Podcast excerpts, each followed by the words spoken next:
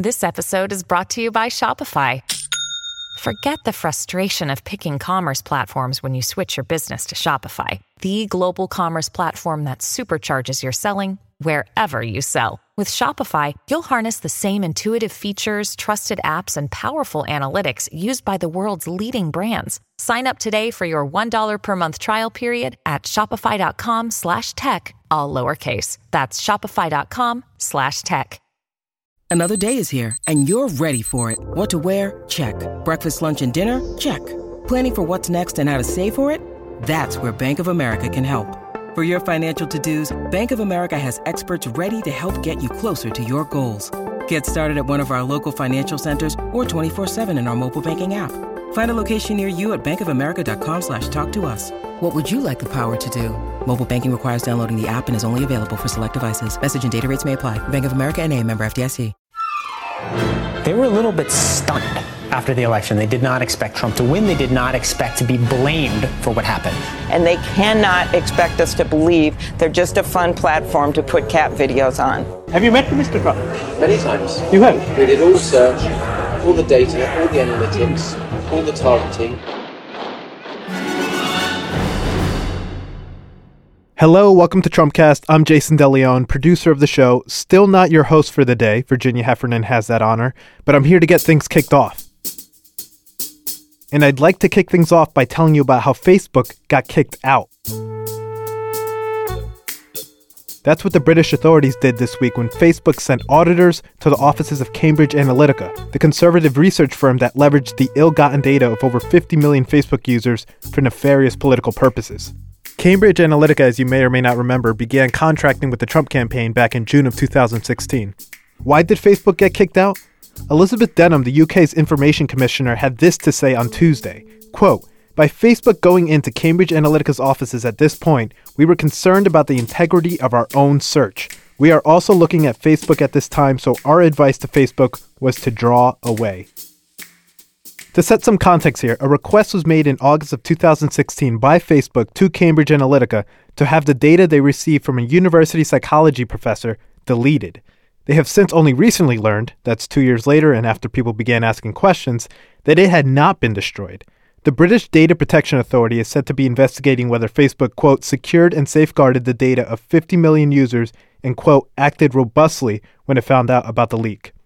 Since the news of Cambridge Analytica broke earlier this weekend, story upon story regarding the firm have piled up. From the whistleblower Christopher Wylie, who informed multiple reports over the weekend on how Cambridge Analytica misused Facebook data during the 2016 campaign, to the expose produced by Channel 4 about the firm's, I'm doing big air quotes here, practices not only in America, but abroad. Whatever the political message, subtlety is key. It has to happen without anyone thinking that's propaganda. Because the moment you think that's propaganda, the next question is who's put that out?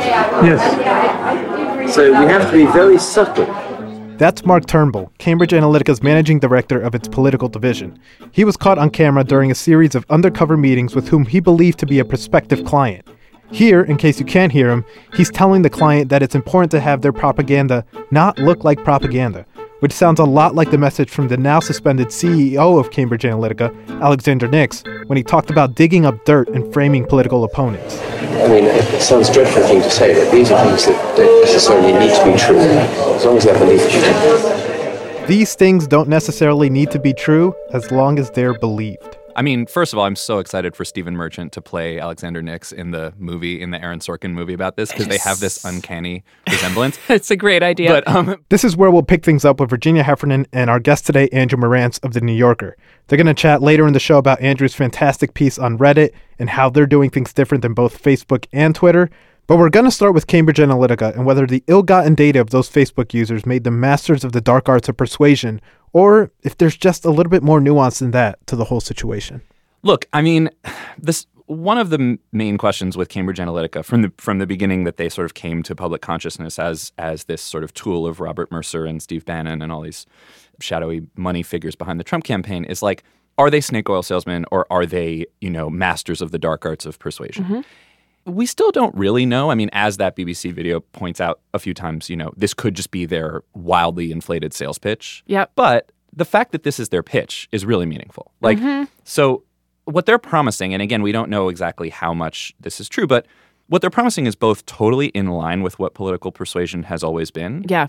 and a complete departure from it. And it's like both at the same time. So it's always been the case that campaigns try to get as much information on voters as they can. Yeah. Uh, the Obama campaign was famous for doing this.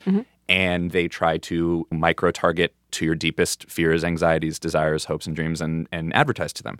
What a few things are crazy about this. One is just the scale and hyperspecificity of the way you can do it with Facebook. Yeah. It's just such a massive data set. The fact that people didn't consent or didn't meaningfully consent to have their data used in this way. This is the, these are the people who signed up with this third part. Yeah. it called third party app Yeah. called "This Is Your Digital Life." Yeah, yeah, yeah, yeah. And all, one word. So they they, you know, what what did they, I I didn't look so far into what do you actually enter into "This Is Your Digital Life"? I think it was a quiz. It was like a Okay. Mm-hmm. personality quiz, uh, the Ocean quiz, I think it was called. But it's you know like one of those Myers Briggsy kind of things. But people, Facebook was largely. I mean, uh, my friend Kevin Roose had a great column about this in the Times. That that this was always kind of openly Facebook's model, right? We're going to have these third-party APIs come in. They're going to build tools on top of our platform, Mm-hmm. and it's going to be a win-win because it makes it makes Facebook more fun. There's all these like games and things you can do on Facebook. Mm-hmm. And so users want to stay on Facebook, and it's a win for these apps because they can make a little money. Mm-hmm. But of course, like when you g- sign the terms and conditions without reading them, as you do with all these services and Apple and Facebook and whatever, Mm-hmm. I send mine out to a lawyer with screenshots. You don't. you know the you know the South Park with the Apple terms and conditions that No. I'll tell you about later. It's like Okay. you're signing away your rights to become part of a human centipede, and you have to like. Oh my and they're God, I love you, it. They're like, you didn't read the terms and Right, conditions. exactly. Um, like Facebook, Facebook is not all that careful with your data. And when you sign up for Facebook, you are signing away essentially your rights to privacy. Now, these things have changed over time and become a little bit, you know, more favorable to the user. And there are technically ways that you could go into the guts of Facebook and change the default privacy settings to things that protect you more so that in theory something like this couldn't happen. Mm-hmm. But we know in practice nobody actually does that or mm-hmm. very few people do.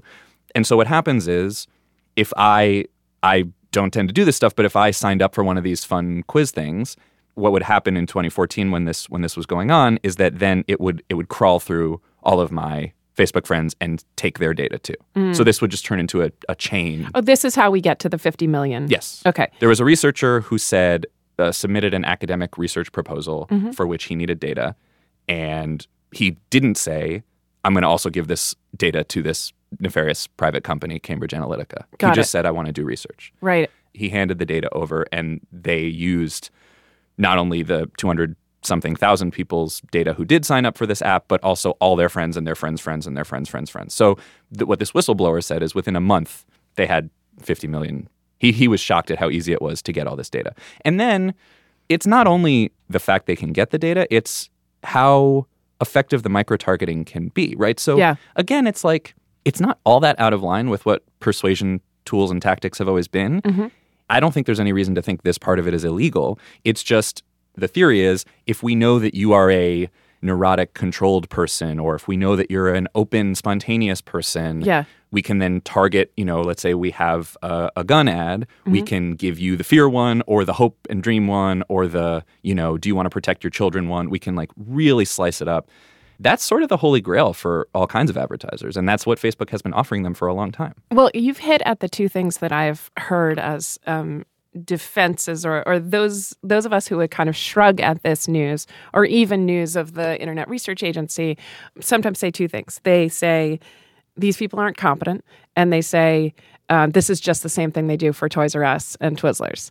So, uh, I mean, I've heard this said of the Kremlin, and I've heard this said of, of Cambridge Analytica, certainly, that they're snake oil salesmen and they can't really get much done. And then also, any marketer in the world wa- uses these strategies, J. Crew, J. Crew, whoever, to serve you relevant advertising. i mean And also, people express more consumer satisfaction when they're shown things that interest them. So, you know, if they're inclined to to fear and vigilance, and then they're shown ads that kindle that fear and vigilance or that reflex, they are they've had a good experience, or they feel they've had a good experience. Yeah, I, I guess what I would say is even if this is broadly speaking the same tools that Toys R Us uses or used. Um, Toys R Us is, is no more, I guess. But if if you know if uh, if these are the tools that other marketers are using, to me that doesn't really make it less scary, right? Yeah. And also, you know, if people report more consumer satisfaction, like people aren't always the best judge. I mean, right before we got on air, I was telling you my theory about how I think I'm smarter than various algorithms. I'm Yeah. statistically speaking, I'm probably wrong, right? People like to think that they're way more independent minded than they are, and that's not like no shade to human beings. It's just like when these tools are really powerful, it's just kind of folly to think that like we're not prey to advertising. Yeah, yeah, That- yeah. If we weren't, then they wouldn't be spending all this money on it. Like it, Yeah. it, it does work. It doesn't work 100% of the time, but obviously it's it's not a nice feeling to feel that you can be manipulated into fear because you see an ad that's designed to drive you into a state of fear. Well, it's more than not a nice feeling. I mean, we I was at PutinCon and did a Trump cast from there over the over the weekend or on on Friday, and Garry Kasparov was there, the great chess master and Russian dissident. And I always look at him and think. I mean, this is the first time I'd seen him in person, but when I think about him, I remember that when he first played and lost to Deep Blue, played chess and lost Deep Blue, he said, I've lost the will to play. And that is sometimes what the internet and especially what data mining can do to, to do, do to me anyway, this consumer, um, this voter. You know, I, if Garry Kasparov can give up when faced with Deep Blue, you know, he then came back and beat it and then gave up entirely playing playing computers. You know, then I feel like I can give up Facebook too. I, I just I saw no reason to stay in there and fight. So I, I feel like that defeat of the will is one of the things that happens. Like you just said, I want to think of myself as independent minded. Of course. Like you just don't feel human Right. when you imagine that you're saying things other people have taught you to say, or even engaging in a debate. Yeah. Should bump stocks be legal or whatever that have just pushed you so far outside the realm of common sense Right, right. that you feel like you're being driven feel by like you're a useful else. idiot or something. Yeah. Yeah. No, I, I that is a, a it's a it's a deeply unpleasant thought to have. And Yeah. and I get how it's overwhelming. I mean, I guess it's possible that Cambridge Analytica is way overinflating its own power. Yeah. It's also possible that it has a lot of power. Yeah. When you start thinking about like the basic premise of what Facebook and all these platforms set out to be and to do, Yeah. and you know, uh, this also applies to the Reddit piece and all this stuff. All of these platforms started around the same time, Yep. and all basically with the same promise, which is we're going to make the world more open and connected. That's like the phrase that Mark Zuckerberg liked Yeah. to use. Yeah. And you know, everybody was kind of a variation on that. Like there were different amounts of guardrails, there were different kinds of sort of setups and designs, but the basic premise was I bring everybody into the same global room, Yeah. and they all basically get along and, and enlighten each other Yeah. That premise I think was deeply flawed. Mhm. But when you start with that premise that Mark Zuckerberg has built his entire life and career around that openness and connection will will save us. Yeah. Of course stuff like this is going to happen. Like in a way I don't I, I don't downplay the Cambridge Analytica news at all. I think it's really important.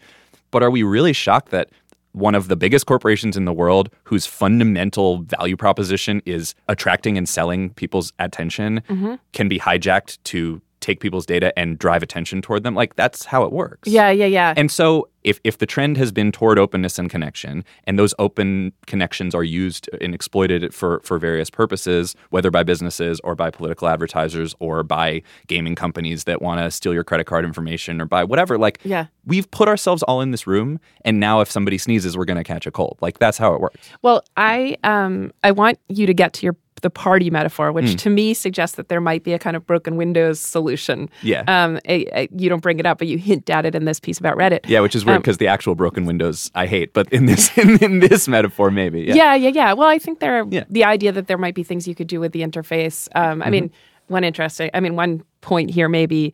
The first thing that comes to mind when when people who don't hang out on Reddit think about Reddit is how garbled and crazy and and um and cr- like you know filled with little codes and private jokes Reddit is. It does not it does not look like a, a safe spot. You're actually like expect it. You expect you're going to see you know weird stuff. Weird Um, stuff, impenetrable. What does this mean? How do I access it? Yeah, all that um, stuff. Where Facebook, I feel like lulls you into, you know, gives you a, a this kind of tranquility. It's like a sort of despotic interface that makes you think my aunt's over there. It's all fine. Yeah, it's you like know. it's like forced pleasantness. It's Yeah. very Disney World. Yeah, yeah, it's yeah. It's very everything is safe. There's baby pictures. The lights are on. Everyone's cool. I mean, that's Yeah. how I kind of I was thinking through possible metaphors because there really is this fundamental question of like, what is this? Yes. These are, these are the biggest, most powerful institutions of our like entire attention information economy, Yeah. and yet what are they? Yeah.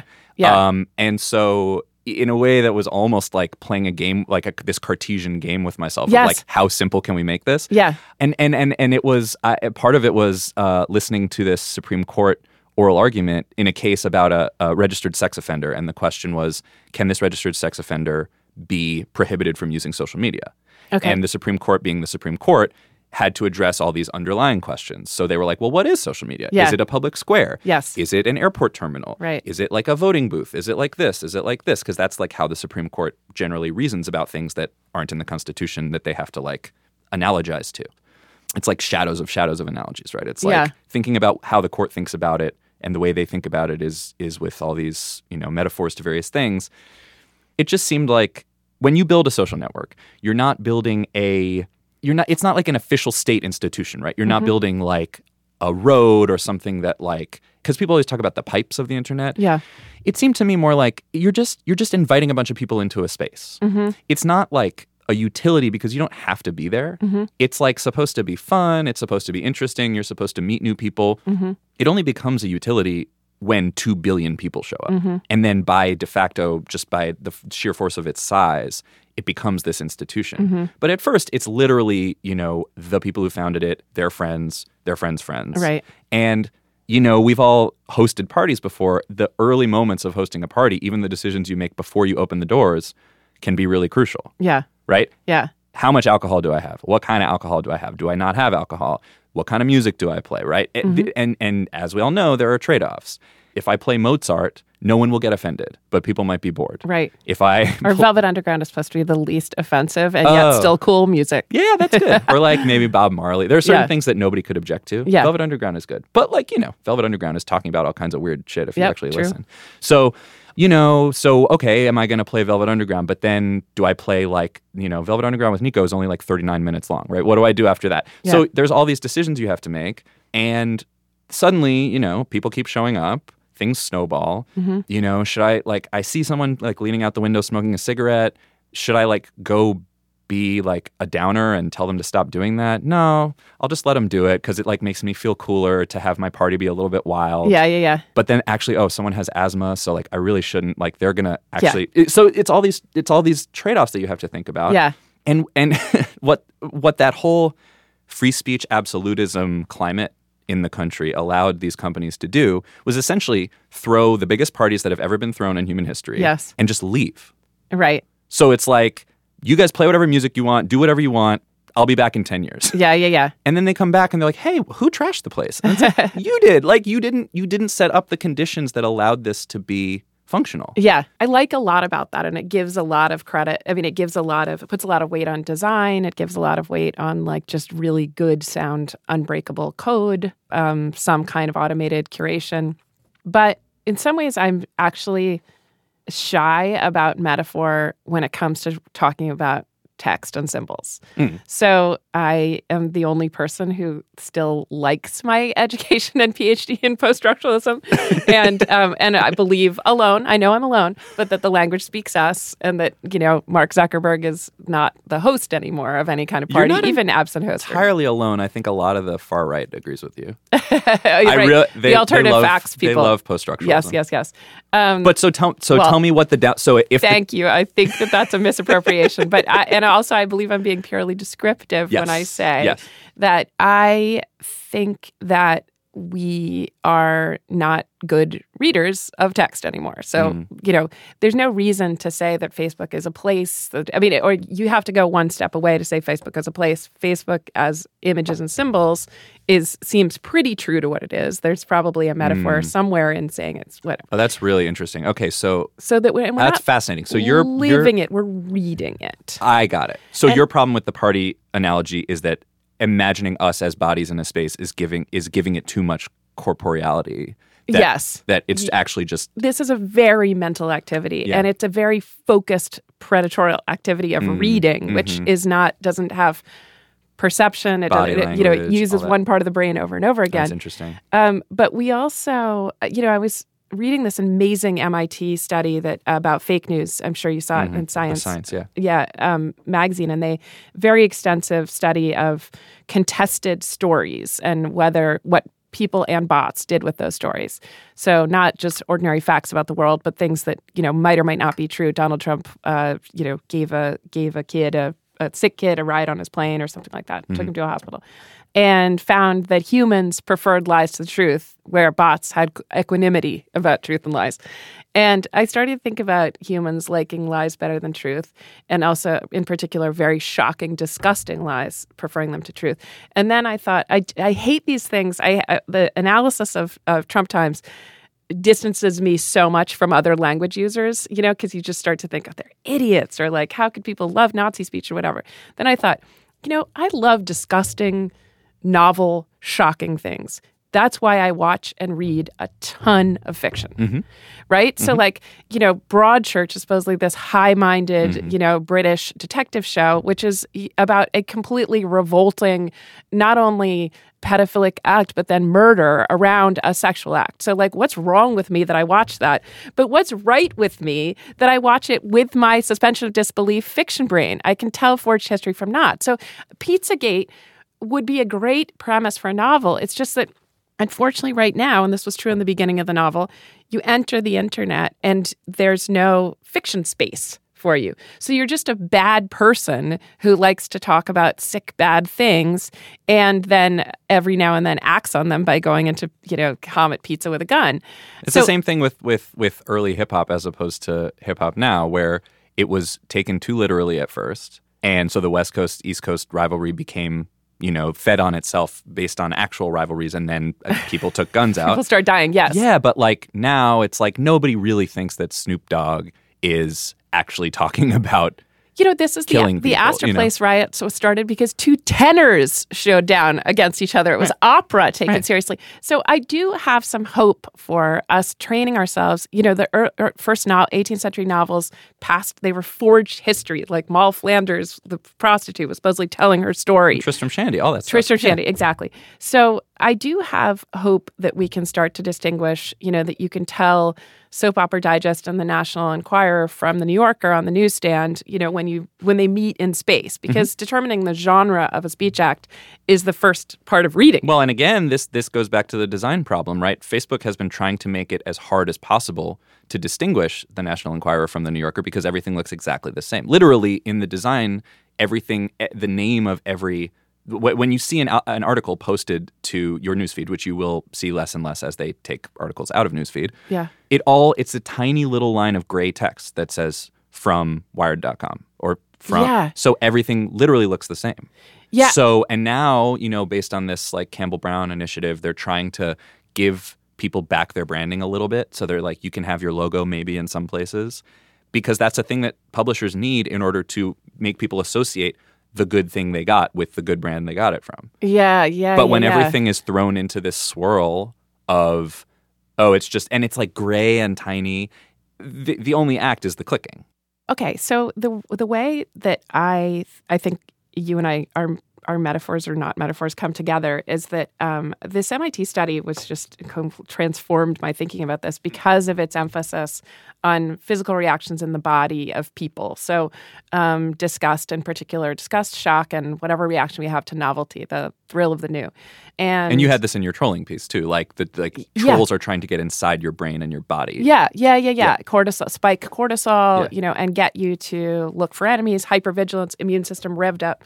As for the physical effect on the body, so why are companies incentivized to p- producing a particular kind of content? So, what's the chat roulette model for me hmm. is interesting because very open mandate. All you were supposed to do was, you know, have complete random video conversations with people. The first reviewers, I think Sam Anderson reviewed it, a bunch of people reviewed it and said, "Oh, how interesting! You can just strike up conversations with people." It just never. I don't think it occurred to people in the beginning. Maybe there was some romance possibly in it, but that everyone was just going to have their clothes off or be even be on like an auto loop of like someone jerking off all the time.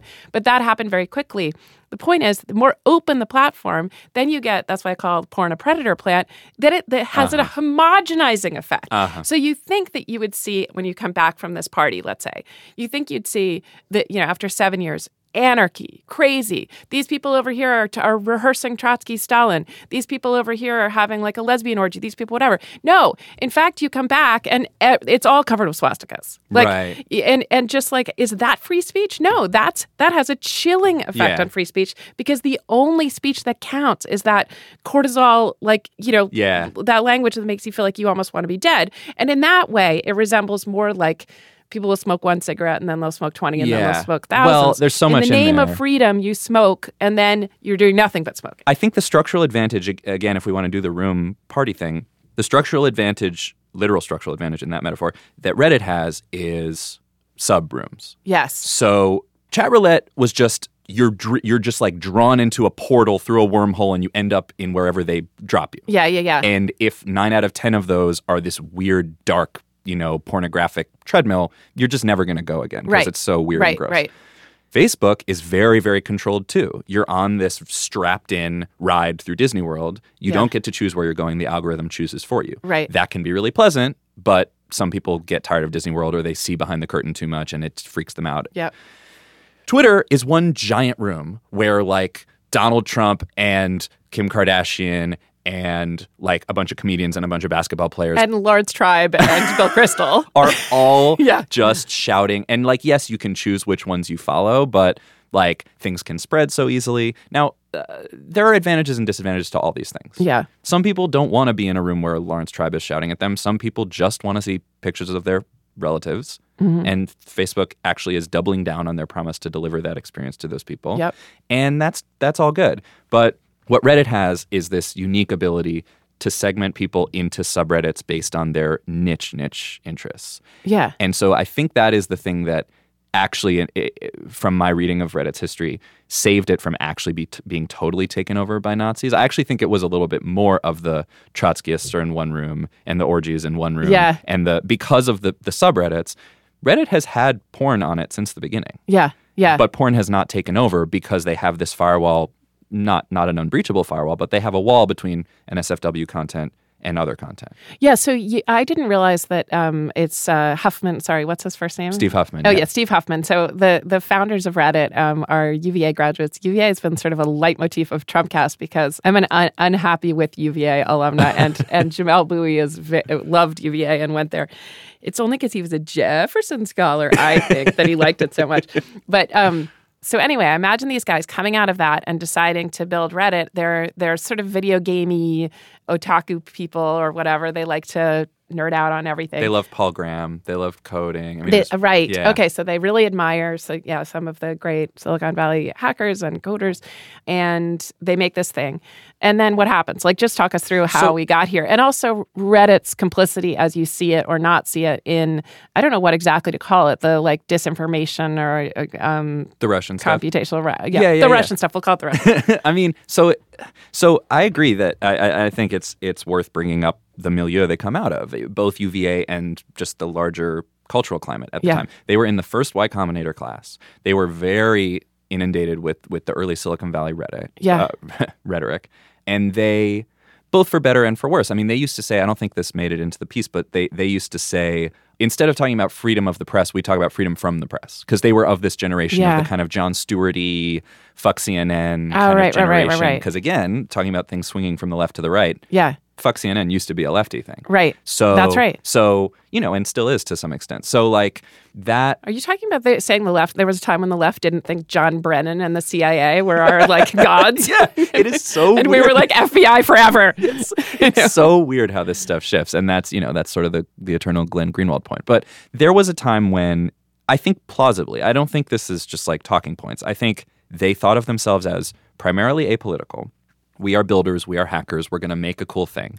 The way we're going to keep it cool and kind of punky and edgy is by not letting these big kind of corporate shills take over, right? So it's like whenever some disruptor potential disruptor to Facebook kind of like flares up and then like dies away. Yeah. It's always on the premise of, you know, Ello or any of these things. It's always on the premise of like you don't want a bunch of like brands talking to you. You don't want a bunch of managed oh, yeah. experiences. Authentic. Yeah, you want it to be Yeah. authentic. So like authentic is very much a double-edged sword. And I think Reddit Yeah. has achieved it yeah, yeah, yeah. at, a, at a great cost, but at a great benefit. So from the beginning, it was say whatever you want, do whatever you want.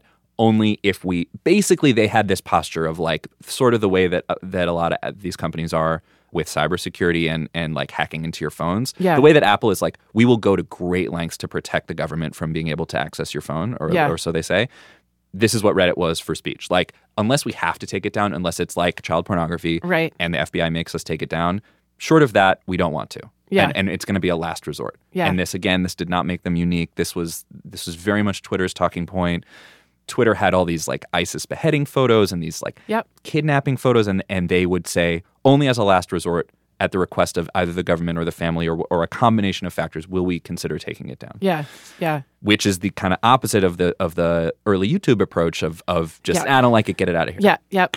And also, you know, it, it I, we miss Steve Jobs right now, who like was just such a like closed off jerk. Like our thing doesn't play with anyone. It'd just be interesting to see. I mean, and you know that he would like have not liked. Yeah, what was know, his thing? The he would have banned any app. He would have banned that wasn't pretty enough. Right. Yeah. So he would have banned a Nazi app in a hot second. Oh, he would have banned just a, a Comic Sans app because he didn't like the way it looked. Right, I mean, right, right, that was his style. And you know, it's like we we kind of revere it and and and are afraid of it in equal measure when we think of it in terms of Steve Jobs because his dictum of you know the consumer doesn't know what they want Right. Right. is both terrifying and maybe true. But it's interesting to not have that v- incredibly powerful voice around when all the other tech titans are, you know, go the other direction. Well, and this is again, this is a little bit of a digression, but the reason that I think it's so important, people are very hung up, I think, rightly, on this ongoing question that keeps shifting of is Facebook a publisher or a platform? Mhm. And for years now, they've been asked, not enough and maybe not aggressively enough, but they were asked multiple times, are you a media company? And they always said no. Yeah. And now they're just starting to say, yeah, we make choices. There was just this Recode uh, interview with Adam Mosseri and Campbell Brown where she said, for the first time, we're starting to make choices, which sounds Mhm. like a kind of publishery move. The reason I think that's important, people bring all kinds of like business, you know, metrics to it, and Yeah. will this allow publishers to make money or not make money? That's all secondary to me. What's Yeah. primary is a publisher has to be able to make these choices, right? So the Steve Jobsy model of I don't like it, Yeah. therefore it doesn't exist in my thing. Yeah. That's something publishers have always done. Right. There was never a question of like, is the editor of Harper's Magazine gonna print something that they think is bad? No, that's Right. not their job. Their Yep. job is to print stuff they think is good. Yeah. And Harper's is a good example of how you can do that at cost to your like relevancy to the public, you know, discourse until, you know, whatever. Remember Lewis Lapham guy worked at Harper's for a while, killed a story that we had been working on forever, and went out for drinks afterward and just said, I just don't like stories about the Catholic Church. There you go. That's But, why like- he killed it. and so that's the Steve Jobsy thing, right? Yeah. And like not to pick on Harper's, everybody has a version of this, but no, like no, no. It's the Steve Jobsy thing, but it all, anyway, go ahead. But so it has great costs and great benefits. The great benefit is when you read a, a, a highly curated magazine, when you read Lewis Lapham era Harper's, Mhm. you were reading that magazine. Mhm. You, it was not interchangeable. It was not Yeah. a commodity. Yeah. And if you trust that editor's judgment, you want that product. Like that's the that's way, why even if you don't trust the editor's judgment, you you know where you are. Yeah. I mean, this this sort of this. I mean, it's only because I know you'll indulge me in this, but you know, reading is a lot about orientation. My son is studying for the his bar mitzvah right now, and you know. The original first reading on a scroll is finding your way on the page. Where are your eyes? Right, exactly. thing, He's yeah. got the point. He's Yeah. showing me the Andrew's showing me the pointer, um, and also supplying the vowels. So like mixing yourself with the text and knowing where you are in it. And and Facebook, uh, Twitter are just so disorienting that the Mm. act of literacy is finding your way somewhere. The Oh, that. Harper's relieves Harper's is a perfect example. I mean, I, I I haven't agreed with or been particularly interested in anything I've read in Harper's in a long time, and yet I know where I am when I'm reading it. It's like this cognitive burden has been lifted that you know is constantly on you on the internet. Mhm. There is a there is a it's trusting someone else to give you an experience that you didn't know you wanted. That Yeah. that's Steve Jobs' ethos of the customer doesn't know they want a giant square thing that is Yeah. going to become a computer, but Yeah. we're going to give it to them. and Yeah, yeah, going to yeah, want yeah, it. yeah. That is the, the the mandate of a good magazine editor, and it's a curated product, and it has the temerity to like treat itself as this revered art object of a Yes, thing. yes. So you know, then when when you think of it in the context of art, it's not like we expect to go into the Whitney and just see whatever people are into. Like people all voted and they wanted to see this thing. It's like no, it's literally curated. Yeah, yeah, yeah. And the notion that all of our media and information and everything we consume cannot be curated by anyone because how haughty and undemocratic of us. Yeah, yeah. That's like a really tricky thing. I get it. I get where that comes from and I get what it's reacting against. Right. But it's a pendulum swing. Like it, it is a, it is in a lot of ways a very ahistorical way to think. Yeah, yeah, yeah. and yeah. because these a lot of the people who built the, the things that turned into the world's biggest information machines were steeped in this techno libertarian, freedom from the press, kind Yeah. of, you know, we're edgy and cool, kind of 2005 Silicon Valley. Yeah, and even thinking. beginning way before that. I mean, the Yeah. the great fear of censorship that was dogging people in the early Yeah. part of the web. Yeah. Um, I remember John Perry Barlow, who died this year, um, saying, "Yeah, that on uh, on the internet, the First Amendment's just a local ordinance. Our worst fear was that people would not be able to say exactly what they thought all the time, whether that was cha- exchanging child porn or whatever in China. Yep. Um, Yep. You know, That's the worst you can think of. That It's sort of it reminds me of that era when the problem with our politics was that the the parties were not polarized enough. oh, right, like- they too, too, the- much the same. Yeah, exactly. So yeah, and like, look, that's a valid thing to fear. Like, Yeah. censorship, whether from a government or from a big, you know, company, is a very valid thing to fear. Right, fear. right. And so when I actually went into Reddit and talked to Huffman about how he and his team think about this stuff, he was very open about the fact that he goes often on instinct, often on I mean, you know, they they have principles and and sort of an ethos to back it up. Mm-hmm. But he told me, you know, you were talking about UVA and Charlottesville. When Charlottesville happened, Yeah. I was on a plane. I saw these images coming in and I got pissed off. Yeah. I said, that's where I'm from. That's where I, he grew up in Virginia. Oh, he yeah. went to school in Virginia. He was like, fuck that. Get them out of here. Yeah. Nuke them. Yeah, that's And- right. He said he said Nukem, right? Nuke them. Yeah. And I was like, wow, this is very honest. Yeah. It's not something that any other social media CEO would ever say. Right. I mean, can you imagine Mark Zuckerberg saying Right, that? right. But and and and I totally appreciated his honesty because look, it's not perfect. No one suggests that making policy out of emotion is a perfect The way to do is, it. you know, you're right. I can't imagine Mark Zuckerberg saying it because he's he has to talk in that weird corporate diplomatic way where you're like fair because eh, eh, it's so complicated, but. Intel, I remember, I started to use the word of democratizing technology and the d- sort of weaponizing of the word democratizing. So, you know what I mean? Where Yeah, it, I, yeah. I think actually in the incredible um, spy miniseries, The Night Manager, Mm. I think Hugh Laurie says we're democratize. It's something like these weapons democratize destruction. And, or, or in other words, they, Yes, they kill right. a lot of people. Right. Now we all have uh, pocket Right. Right. So Mark Zuckerberg, yes, has to talk in that sort of fake democratic way, but of course he's not a head of state. So like, and he's not meant to defend democracy. He just wants to make advertisers feel comfortable. Mm-hmm. it's sort of the Michael Jordan like Republicans and Democrats both buy Nikes, so I'm gonna Yeah, right, exactly. Not offend anyone. Yeah. But that but Reddit doesn't have that. And Reddit really does see, you know, you say this would be horrible coming from a Mark Zuckerberg, this thing of Nukem, but it would be great coming from a Tina Brown or an Anna Wintour. Like that's what how the like that's the brio that belongs to Mm-hmm. the head of a, you know, publishing entity, empire. Yep. You know? and that's exactly You're what to have whims and allergies and Totally. you know Totally. be And- like Steve Jobs. Right. I mean, it freaks people out to hear people who are in charge of a big platform talk that way. And I get why it freaks people out, but there are so many benefits. So, like, another thing that we, you know, Steve Huffman and I were talking about um, is social media the tail or the dog, right? Oh yeah. And he, my whole experience of having him talk to me like a grown up and let me in to observe his company, it was- Amazing. It was amazing. And like, I said, well, do we shape social media or does social media shape us? Yeah. And the, the correct answer, I think, is both.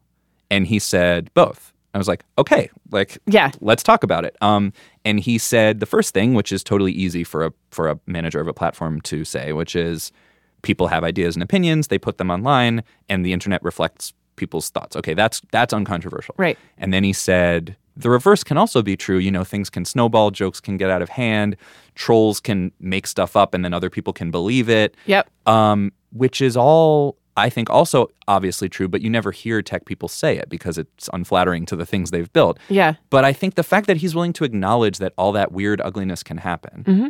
and that he's willing to say, I don't know how exactly we're going to rein it in, but we're going to try to rein it in. Yeah. And, and knowing that there's a cost associated, knowing that there are still original free speech warrior, like true original internet types who are maybe going to never use Reddit again because Mhm. they heard him say that. Mhm. That's a real cost, and it's not a trivial cost. Um, thanks so much for talking on this—a wide ranging, great subject of our beloved and benighted internet.